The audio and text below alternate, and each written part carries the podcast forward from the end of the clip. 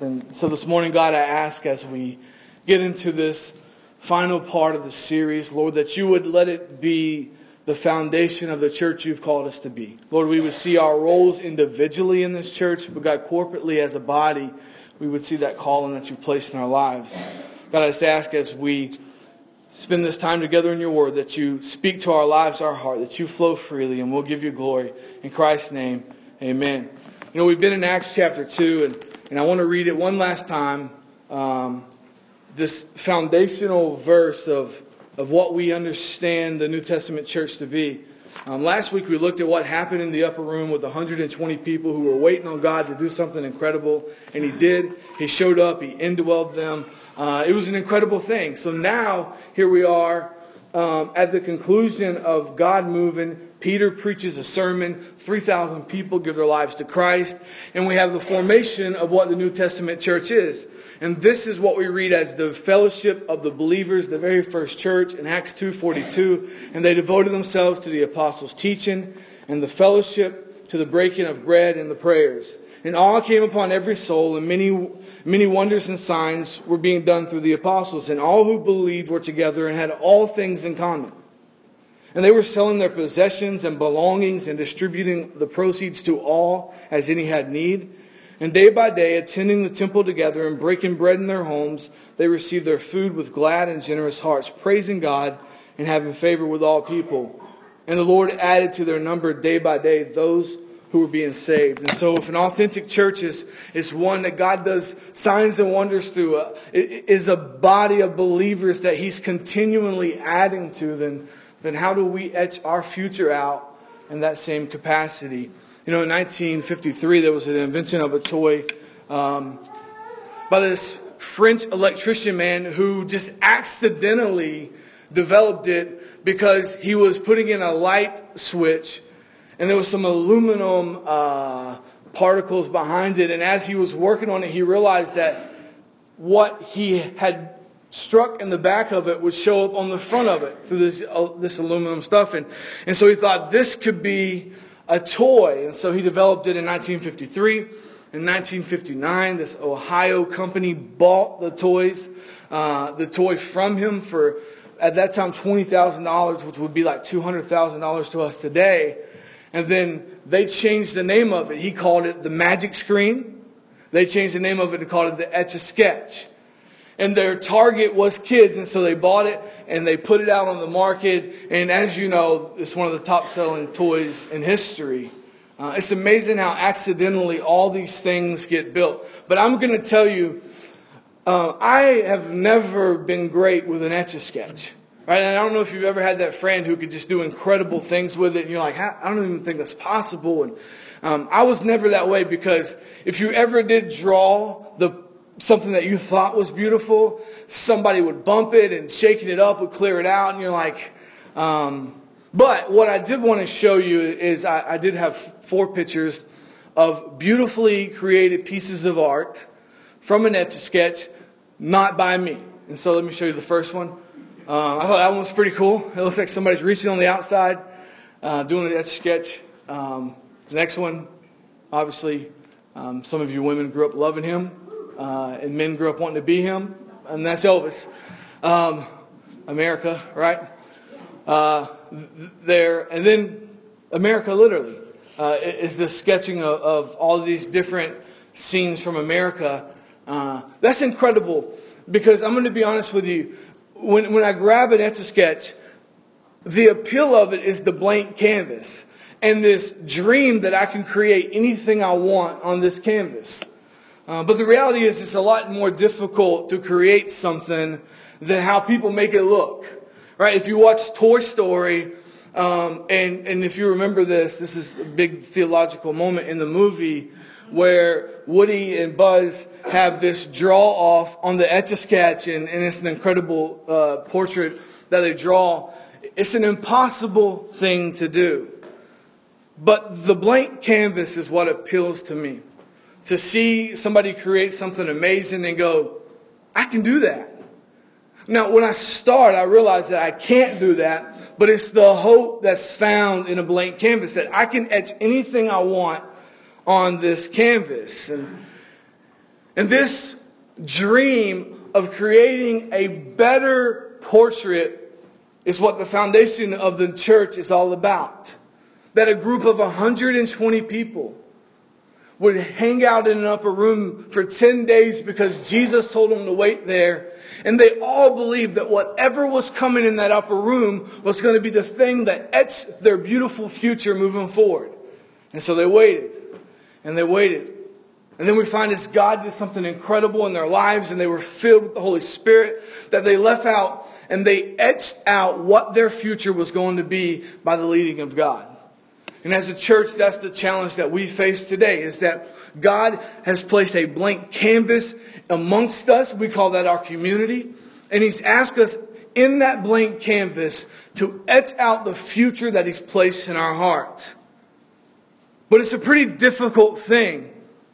As a matter of fact, when we flip a little bit further in Acts chapter 5, verses 12 through 16, we find how they began to etch out a future that was even greater than they imagined. Acts 5, 12 through 16. Now, many signs and wonders were regularly done among the people by the hands of the apostles. And they were all together in Solomon's portico. None of the rest dared join them, but the people held them in high esteem. And more than ever, believers were added to the Lord, multitudes of both men and women, so that even so that they even carried out the sick into the streets and laid them on cots and mat, mats. That as Peter came by, at least his shadow might fall on some of them. The people also gathered from the towns around Jerusalem, bringing the sick and those afflicted with unclean spirits, and they were all healed. You read that, man, that's an incredible verse. You're like, that's what it means to etch my future out. But we read about Peter in there and we go, but that's Peter. I can't do those things, right? The same man that we just read about, we read this same story from him in Matthew chapter 16 verses 21 and 22. From that time, Jesus began to show his disciples that he must go to Jerusalem and suffer many things from the elders and the chief priests and scribes and be killed and on the third day be raised. And Peter took him aside and began to rebuke him, saying, Far be it from you, Lord, this shall never happen. And so a man who they would place people on the sides of the road because he was so filled with God's power. This is him. Who when God himself spoke to him and said, no, I got to go suffer and I got to die. He's like, come here, Lord. Uh, you are not going to go through those things. Trust me. This is the same guy and so Peter, who refused to accept that Jesus was leaving them, is the one who's leading the etching of their future that we read about in the church. The same men who scattered in fear at the cross were now uh, boldly proclaiming Christ.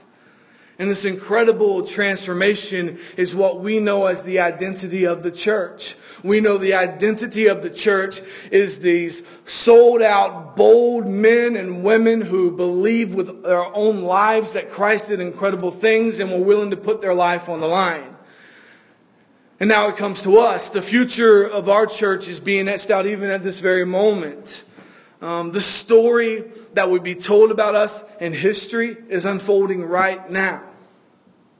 And, I know the easy thing as we talk about Etch a Sketch would be, hang on a second, God, shake it up and be like, all right, we're starting again. But that's not quite how things work. We don't get that opportunity. God is allowing us to write our story, letting our story unfold as it is right now. But the beautiful part of this truth is that we can etch it out through the blank canvas of our community. That even now, as God cultivates our hearts, we can look at our community and go, I see a need. I, I have to do something. And we begin to etch out in the community something incredible for God. And, and so I, I want to pose this question based upon the whole series that we've been together.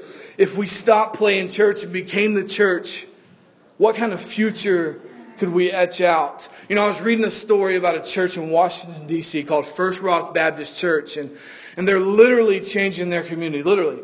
Um, so their pastor had this heart for what was being plague, what was plaguing their community.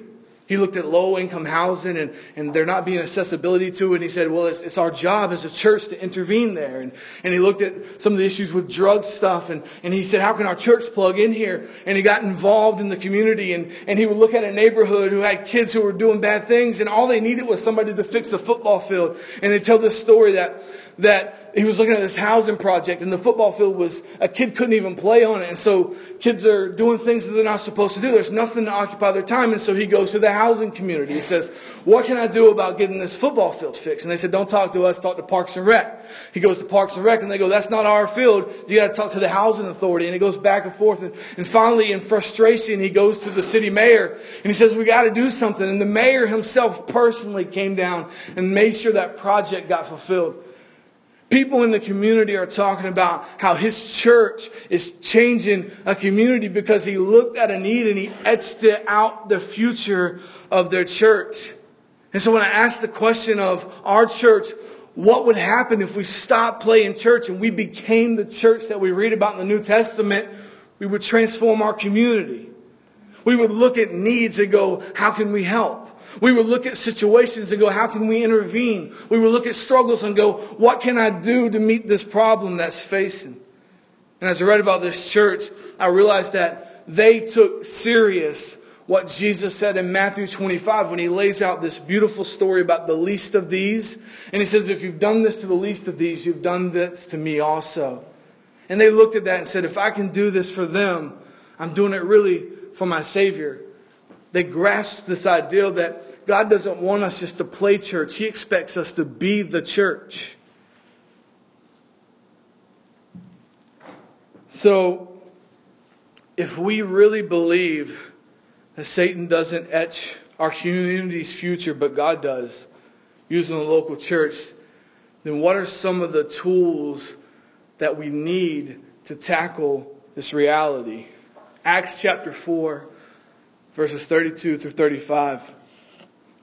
Now the full number of those who believed were of one heart and soul. And no one said that any of the things that belonged to him was his own, but they had everything in common. And with great power, the apostles were given their testimony to the resurrection of the Lord Jesus. And great grace was upon them all. There was not a needy person among them, for as many as were owners of lands or houses sold them and brought the proceeds of what was sold and laid it at the apostles' feet, and it was distributed to each as any had need. The first tool in etching out our, our church's future is unity. As we read about the New Testament church, we find a word that pops up quite a bit, and it's unity. Uh, or we find it exemplified for us as unity. Um, they were unified when they received the Holy Spirit. They were unified when they faced persecution. They were unified when they ate and when they gave an offering. And sadly, they were even unified in death. Listening to that is a crazy thing because I can stand with you in a lot of things, but if you say, hey, let's go out here and die, that might be where I have to determine where we are in this situation, but they were to that point. I was reading in preparation of this some of even some of the later church fathers like Justin Martyr, who we know was a martyr, uh, and, and, and some of these men around that era who was a generation removed from Jesus, but still had kind of contact with those who were in that era. And he looked at the Roman authorities and he said, You need to investigate Christians before you persecute us because you're going to find that we're not guilty. But if you truly search and you find that we're guilty, then we will be punished to the fullness of the law. What an incredible statement. If I'm one of his followers, I'll go, wait a second, you don't speak for me now, right? But unity meant that if death was the cost, then we were willing to pay that. I, I love to hear a good war story like a, a, real war story. And the other day I was, I was listening to one as this, as this Army Special Forces uh, guy was talking about this time that they went into a kind of on a covert mission and they went into this community where you had this, this leader trying to overthrow the government and take over. And, and their mission was to kind of reinforce the current regime and train them up and prepare them. And so they went in with 13 special forces guys knowing that this man had an army of 600 people. And within days, they made sure that he did not overthrow the government. And, and, I'm listening to this incredible story going, nowhere in math, even in Holmes County math, is 13 ever greater than 600, right? However, when he tells the story, you're like, man, 13 is great. And, and the determination of what made it great, they were unified. Every day that I go to the prison, we're outnumbered 1,500 to 200 staff. I mean, at any moment, they outnumber us easily. But what makes uh, the incredible atmosphere that we work in is because we're unified and we're all working towards a similar purpose. And it means that 200 can control 1,500 because we're unified and they're not. And this is what made the church so powerful at the beginning. 120 people is not a lot to start a new religion with. But 120 people changed the whole world. And the reason they changed the world was because they were unified. Unified people change the world. Whether we talk about religious or we talk about secular or war, whatever the case may be, unified people change the world the, uh, the first church stayed unified in the message of Christ and etched out a miraculous future. And for us, if we're to etch out a future in this blank canvas community, then we must be unified. But unity is not a natural thing. As a matter of fact, when we talk about the lust of the flesh, unity is not one of those things, right? I mean, unity is something that God breathes into us, but it's not something that we are naturally born with. Uh, when we read about this natural disposition that we have towards sin, we find that actually the natural reaction of a human is to rebel, right? when your kids are young and you say, go clean your room, and they go, I'm not going to do it. That's rebellion. And they're born with that as a part of who they are. And, and it's through relationship with God that He begins to change us and make us unified.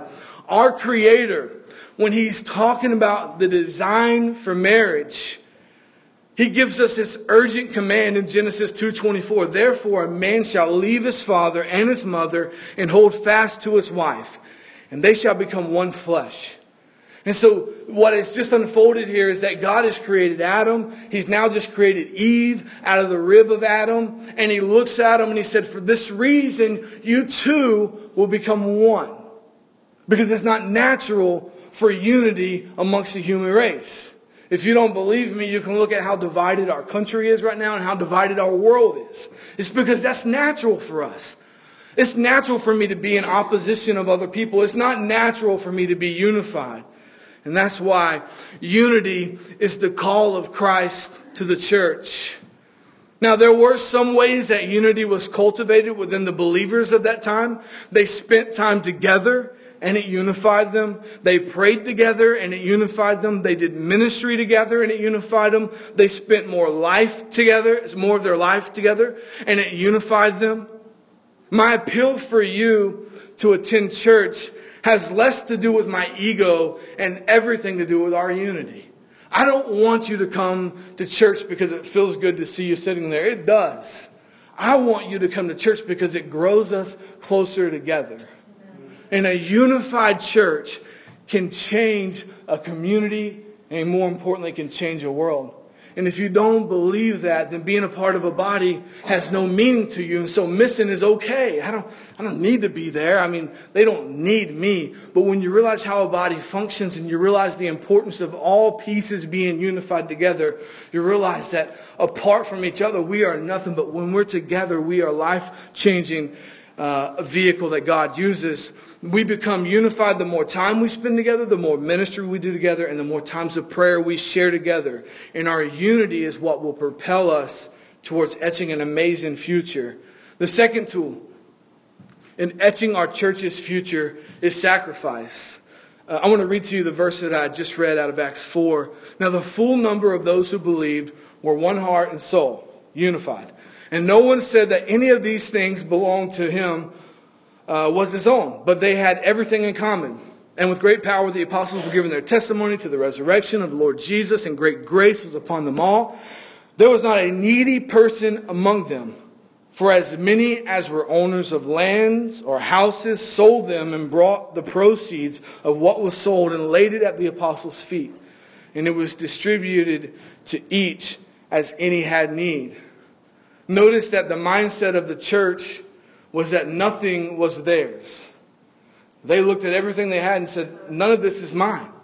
If I need to sell my house so that every people, every other person can have something, I'll do that. If it means I sell my land, I'll do it. Whatever it means, I'm willing to do that because nothing I have is mine. They had a sacrificial mindset because they understood that they would have nothing if it weren't due to God. And so therefore for them to sacrifice was nothing. And, but sacri- sacrifice does not always present itself in some monetary gift. God expects us to freely give back to Him that which He has blessed us with. So there is that expectation. But anytime we hear sacrifice, immediately we hear dollar signs. Oh, God, He's going to ask for more money. Uh, that's not what God always asks of us. There is a sacrifice there, but He also expects us to sacrifice our prejudice, nature, our presuppositions of other people. He expects us to sacrifice those things. Uh, the early church ventured into areas uh, that was new as they etched out their future. They went and pursued people that at the time were kind of outcasts. They pursued the sick, widows, orphans, and even Gentiles. And though their whole culture had told them to avoid that, they pursued that sacrificing their prejudices and their presuppositions of what these people were. They laid that aside as God began to transform that community. Sacrifice is a tough thing. It's not a natural thing. The very first sin was pride, meaning that it's a struggle that we all are going to have because it kind of formed what we understand sin to be. So if pride is a struggle that we all have, it means sacrifice is tough. I can sacrifice for myself as long as I get gain from it, but to sacrifice for others is not a part of who I am naturally. So sacrifice is tough. If we were to fast forward from those verses uh, and start into chapter 5, we would read the story of a man named Ananias and his wife named Sapphira and their struggle to sacrifice what had been promised to God. We read the verses that we just had, and everybody's selling their stuff, and they're laying it at the apostles' feet as they're determining who needs what. And then we get to the story of Ananias and Sapphira, and we find that they sell their land like everybody else, but they decide to hold back a little bit for themselves. And so Peter kind of confronts first Ananias about it. And he, and he asks him, did, did, did you leave some for yourself, or did you give it all? Ananias lies and God strikes him dead. Then his wife comes in. She doesn't know what's just happened, so he asks her the same question. She lies. God strikes her dead. Now, God isn't going to necessarily strike you dead if you're not a sacrificial person. But what it illustrates is the struggle as humans we have, but also how serious God takes sacrifice. He takes it so serious that he himself sacrificed his own life so that we could be in relationship with him. So sacrifice is a very serious thing. And sacrifice is an expectation that God has of the church. Specifically an expectation he has of our church that he expects when someone walks into our doors that doesn't fit the mold of what we think a church person should look like, that our prejudices die right there and we welcome them with open arms. That's what sacrifice is. And, and the unwillingness to sacrifice what we see exemplified in Acts 5 leads to death.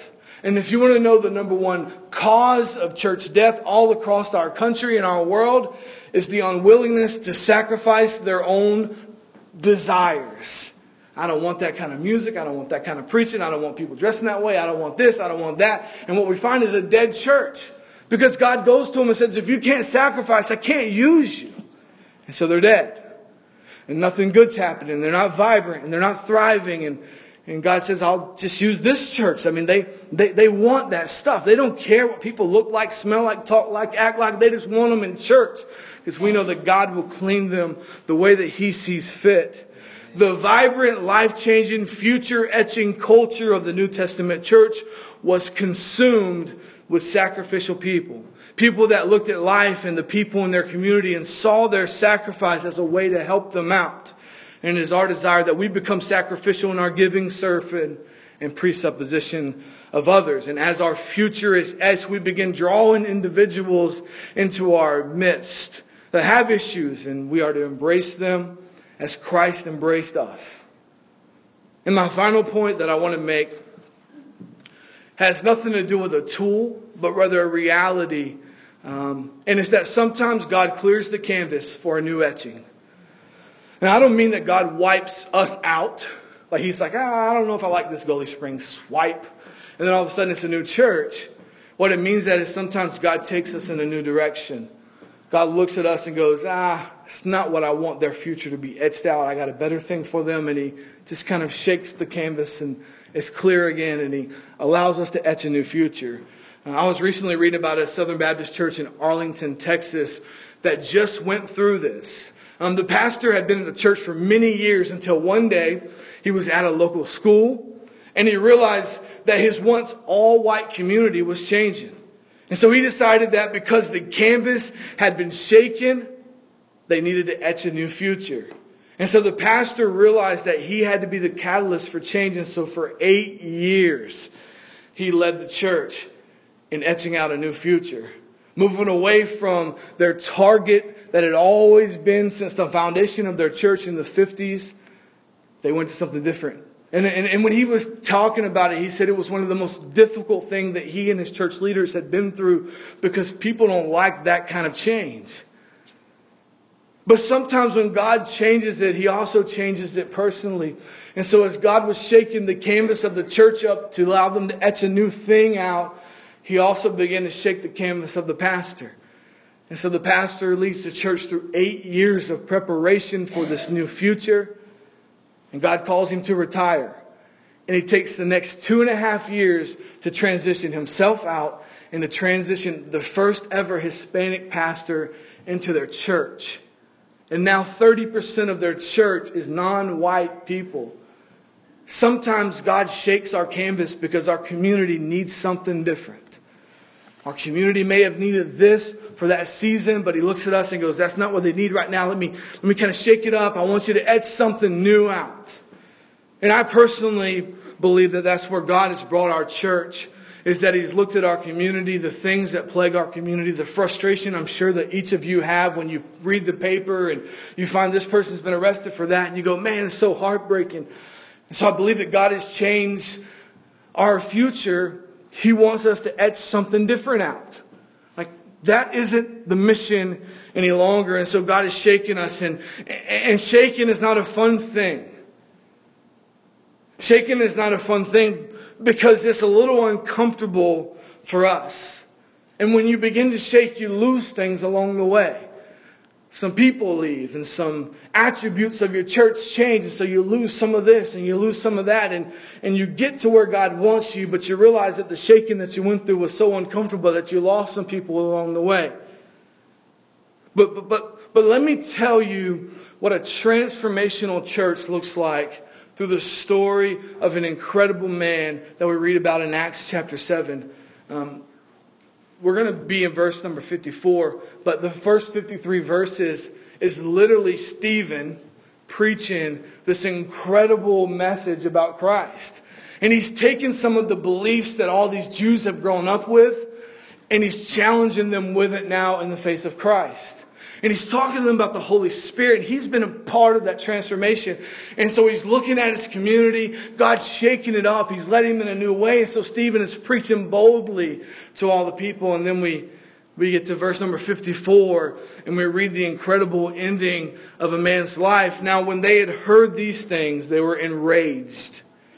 And they grind their teeth at him. But he, but he, full of the Holy Spirit, gazed into heaven and saw the glory of God and Jesus standing on the right hand of the Father. And he said, Behold, I see the heavens open and the Son of Man standing at the right hand of God.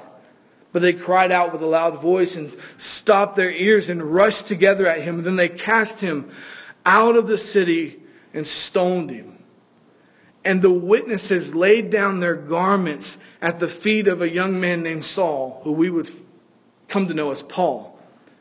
And as they were stoning Stephen, he called out, Lord Jesus, receive my spirit.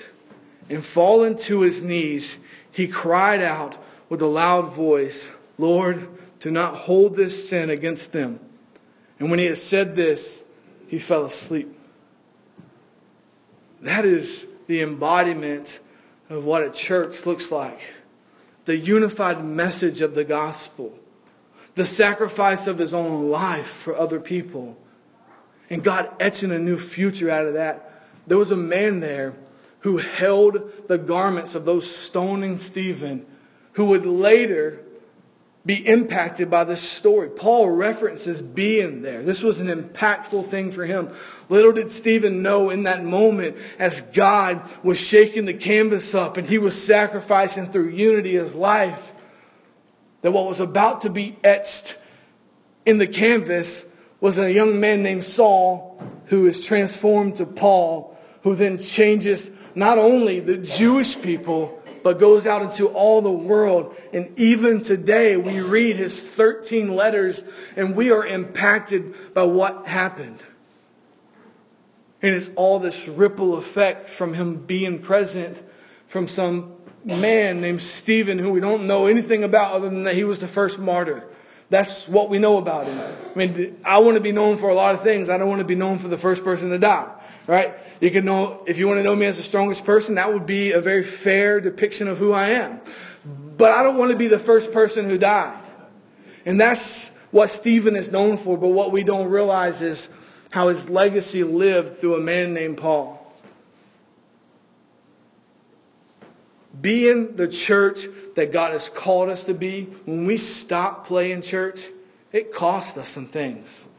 It costs us friendships and relationships, and it costs us, it costs us financially, and it costs us spiritually as we're pouring into other people. And we even find that it can cost us our very life. But isn't it worth it? Like, I'm so thankful that there was individuals in my life who steered me in the direction of God, who I believe would have gave their very own life to make sure that I encountered God. And, and if that was so important to them, shouldn't it be an important thing to me? I mean, we've been asked as God's church to realize uh, the cost and to be ready for that possibility. So the question I want to close with this morning is, are you ready, knowing the cost, to etch a new future with our church in our community? Let's pray. God, thank you this morning for your love and your grace. God, thank you for the incredible words of, of Paul that we've read through the series, the incredible words of Moses that we've read through the series.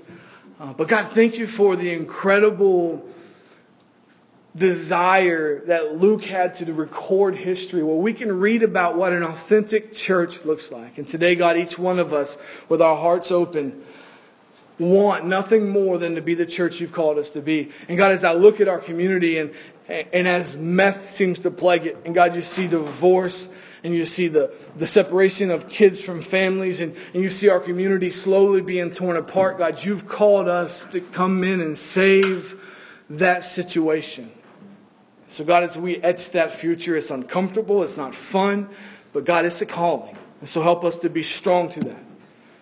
With every head bowed, every eye closed, before you can be a part of etching that future as a church, you have to realize that there has to be a future etched inside of your soul. And that future is one of a reunion between a redemptive God and a fallen person. And today, that's the most beautiful story that can be written in your heart. Is that God can come in and begin to write a new story on you and etch out a future that you couldn't even dream of. But the sacrifice that we talked about, that's all he asks of you. Is to say, I can't do this any longer. When I do, I fail. I need you to lead me. If you're here this morning, I want to give you that opportunity that you would say, I'm so struggling right now. I can't take it any longer. I, I feel like everything I do is a failed attempt. I have good news for you. There is a creator who's here this morning who wants to wrap you in your arms. He wants to make your life okay. not make all the struggles you go through go away. He wants to make your life okay. Knowing that the promised future of eternity with Him outweighs any struggle you can go through. As the praise team plays, I'll be up front. If you want to come forward, I want to be with you and pray with you. Or if you're here this morning, you go, I'm struggling with, with my role in church. If that's you, I want to pray with you as well and, and be with you at the altar as you discover what God's purpose is for your life.